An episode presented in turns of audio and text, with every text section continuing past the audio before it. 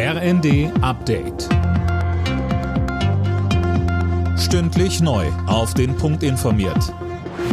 Ich bin Linda Bachmann. Guten Morgen. Die EU will ihre Asyl- und Migrationspolitik verschärfen. Darauf haben sich die EU-Staats- und Regierungschefs in einer Abschlusserklärung zum Sondergipfel in Brüssel geeinigt. Fabian Hoffmann mit mehr. Ziel ist es, illegale Einreisen zu verhindern. Dabei will die EU stärker gegen Schmuggler vorgehen, Menschen, die kein Recht auf Asyl haben, schneller abschieben und den Grenzschutz ausbauen. Zwischen Bulgarien und der Türkei sollen etwa Wachtürme entstehen. Die Forderung einiger Länder, Zäune entlang der gesamten EU-Außengrenze zu finanzieren, bleibt aber umstritten.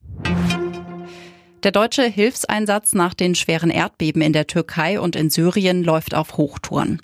Am Abend sind drei Transportflieger der Luftwaffe in der Türkei angekommen. An Bord tonnenweise Decken, Schlafsäcke und Heizgeräte.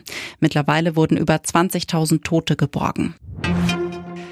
Der Bundestag entscheidet heute über schnellere Genehmigungsverfahren beim Ausbau erneuerbarer Energien. Der Gesetzentwurf sieht vor, dass Gerichte zügiger entscheiden können, wenn es zum Beispiel Klagen gegen Neubau von Solar- und Windparks gibt. Schnellere Entscheidungen soll es auch bei großen Infrastrukturprojekten geben, zum Beispiel beim Ausbau von Schienen und Stromtrassen, Flughäfen oder Fernstraßen.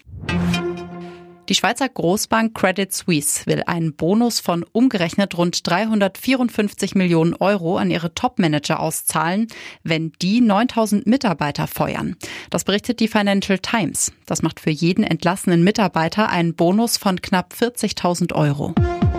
Alle Nachrichten auf rnd.de